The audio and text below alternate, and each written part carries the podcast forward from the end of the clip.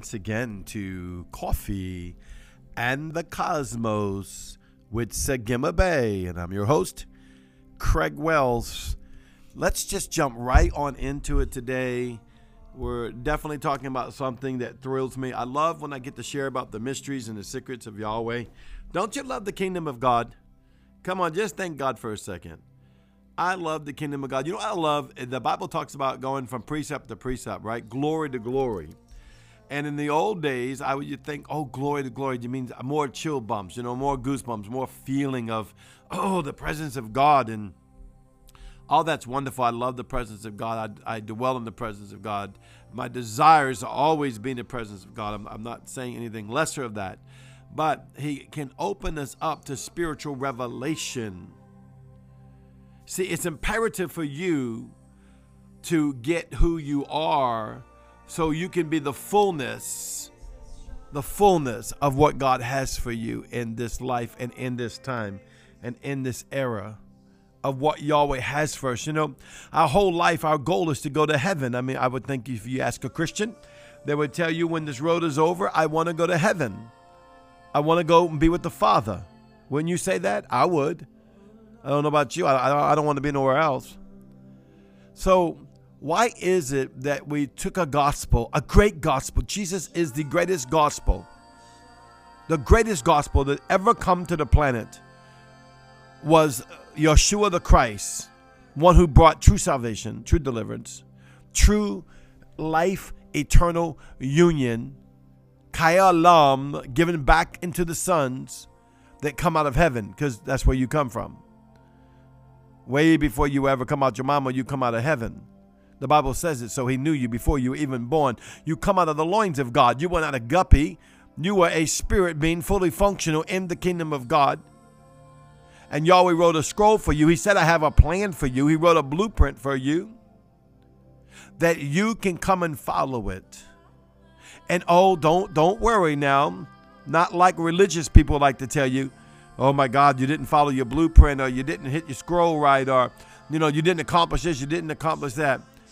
I've never met a human being to tell me they're exactly what they were, wanted to be at this time in their life. I've never met a human being that said along the way they went through some journeys they probably wish they wouldn't have, or they're the ones that rode that train like a Bronco Bronco. All right, that's just life. So you always not like, oh, I wrote a scroll for you. Oh, okay, you suck. You didn't get it done. No, no. He said, I love you. Uh, You know what Yahweh reminds me of? Uh, my GPS in my car. Um, if I set my GPS, um, if I start going the wrong way, it will start telling me, uh, you turn in five blocks, you turn in four blocks, you turn in three blocks, right? It, that's how God is. He's faithful he'll stay with you the whole time. And when I pass up those five blocks, then it's like you turn in one mile. He don't give up on you. He don't judge you. He don't say, "Oh, uh, you didn't follow the blueprint. You didn't follow the scroll." The last thing we need to do is make the new revelation that God's given us a more bondage to us, because we got out of bondage when we recognized that we were true sons in the kingdom of God. We came out of bondage when we recognized that Jesus Christ took us out of bondage. And because He took us out of bondage, we have the right to engage the heavenly realm. We have the right to engage the heavenly realm through Jesus Christ, Yeshua the King, Yeshua HaMashiach, the Lord God Almighty, the Savior. We are allowed to engage Kaya Lam, everlasting life. Everlasting life be upon you. Oh, let your words be weighty and let them be few. Let your words be weighty and let them be few, but let them be powerful with what you mean and say. That your frequency, so when you tell someone Kai Alam, or L'chaim, or Shalom, or any other blessing that you're telling them, whether your language or Hebrew, let the frequency of the Holy Ghost on your life give that frequency to that person. give that anointing, give that glory why we come out of heaven, we live out in Zion, we walk and talk with God, we go into the mountain of the Lord. We're not hidden from God, God's not hidden from us. What I love about that, it's a rejoicing time. God's not hidden from us, we're not hidden from God. Oh, you know, the Bible says everything going to be uncovered, everything going to be revealed. Why in the world do we always look at those kind of things as God's looking for our hidden sins? There is no hidden sins in the kingdom of God. He already knows about them. If you think you could hide something like that, no, no, I'll tell you what's really hidden. You say, What you mean there's no hidden sins? Well, you're born again, they're covered by the blood, so they're removed sins. But the things he wants to reveal is not your unrighteousness, he wants to reveal your righteousness. Why? Because he gave you righteousness. He did not die to become the judge.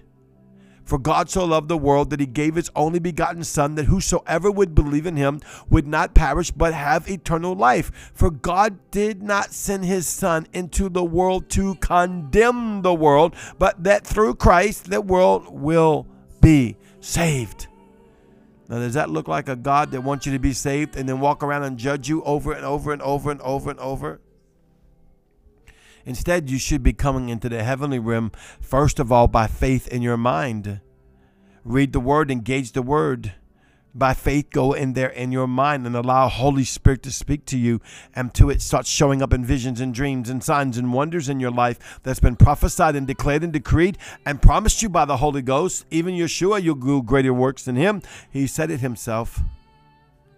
So, this is the offering of God to you.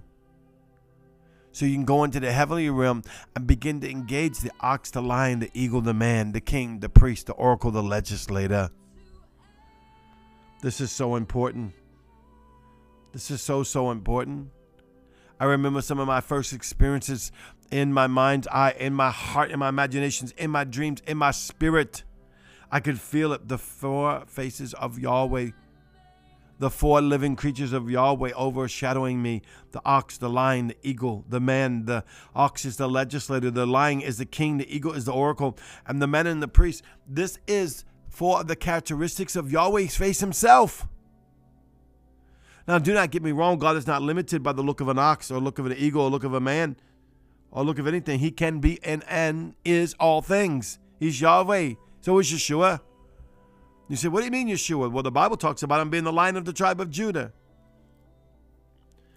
Many people have seen him like an eagle. He's also a lamb. Yes, they're spirit beings. They can morph. Your spirit beings. Your spirit man can morph. Listen, let me read something to you. Revelation chapter 4.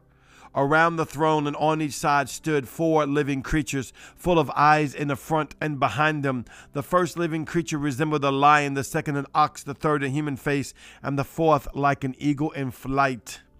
Each of the four living creatures had six wings, full of eyes all around and under the wings. They worship without ceasing day and night, saying, Holy, holy, holy is the Lord God Almighty that was and is and the coming.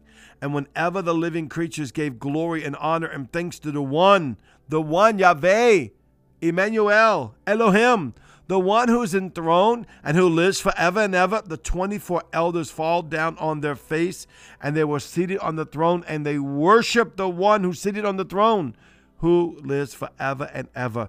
And they surrounded their, them with crowns before the throne throwing their crowns down before the one who sit on the throne. You are worthy, O Lord God, to receive power and glory and honor, for you created all things, and by your plan, all things were created. Don't you want to hang out in that field? Come on up here. Come on. Come on to the deep. Come on to the deep. Stop focusing on sin and backbiting and gossip and wishing and hoping and this and that and just come up here and see who you are in Christ Yeshua. You're born again. You're born from above. Your Father's God. You dwell in heavenly places. The Bible even even says to be mindful of heavenly things. Now let the awakeness of the Spirit of God, of the angelic canopy of the ancient ones, of the holy ones be before you and allow them to speak in your life. Allow the Holy Spirit to speak in your life. The God the God things, I call it. The God things. Let Holy Spirit speak to you the God things. It's right here in the Bible and beyond. I cannot limit my God down to 66 books. Though I believe in the Bible, it's the Holy Bible inspired by Yahweh. Sealed by the Holy Spirit, and I honor it. But God did not start talking in Genesis and He didn't stop talking in Revelations. He expounds that Bible over and over and over and over and over. It's a gateway and a doorway to His kingdom that He may speak to you. That He may speak to you by Holy Spirit. He wants you to come up here and to koshek under the dark secrets of Yahweh. Don't be afraid of those words. God surrounds himself with the dark cloud. You better go read your word. Well, that's demonic stuff. No, no, no. The demonic is a copycatter. He can't create. All he can do is try to copy what God, and he tries to give us this false image of God and this terrible, mean-looking image of him. And um, he don't realize that God, if you ever seen God, he is fierce and terrible and mighty. And if if if the enemy is doing anything, he's only trying to copy the creator of heaven and earth and morphing it with his evil. Where Yahweh is pure light and glorious, even in the midst of his darkness, he's pure light and glory. Come up here. Go into God, the spiral staircase. Go in. That's why it's so important to engage the Hebrew Living Letters. I encourage you, get that book, Friends of Eber, by Daniel Jedediah Cook, Apostle Aaron Smith, Oracle Teresa, Vani, Elizabeth Corley. It is so anointed, and then engage with it over and over and over and over until these gateways open with you. One thing about going into deep with God, it needs class participation. You can't just sit in a room and listen to me preach and be like, okay, that's good enough. No, no, you got to engage these words. I don't care if you have to listen to this podcast over and over and over until you start engaging ox, lion, eagle, man. I anoint you at this. Open your eyes, open your heart, open your ears, and see by the blood of the Lamb. Go into Ayin and see. Go into Resh and go in the future and bring it into this day. Whoo, God's with you. The glory of God's with you right now. Why, I love you. This is Sigma Bay. You are so beautiful.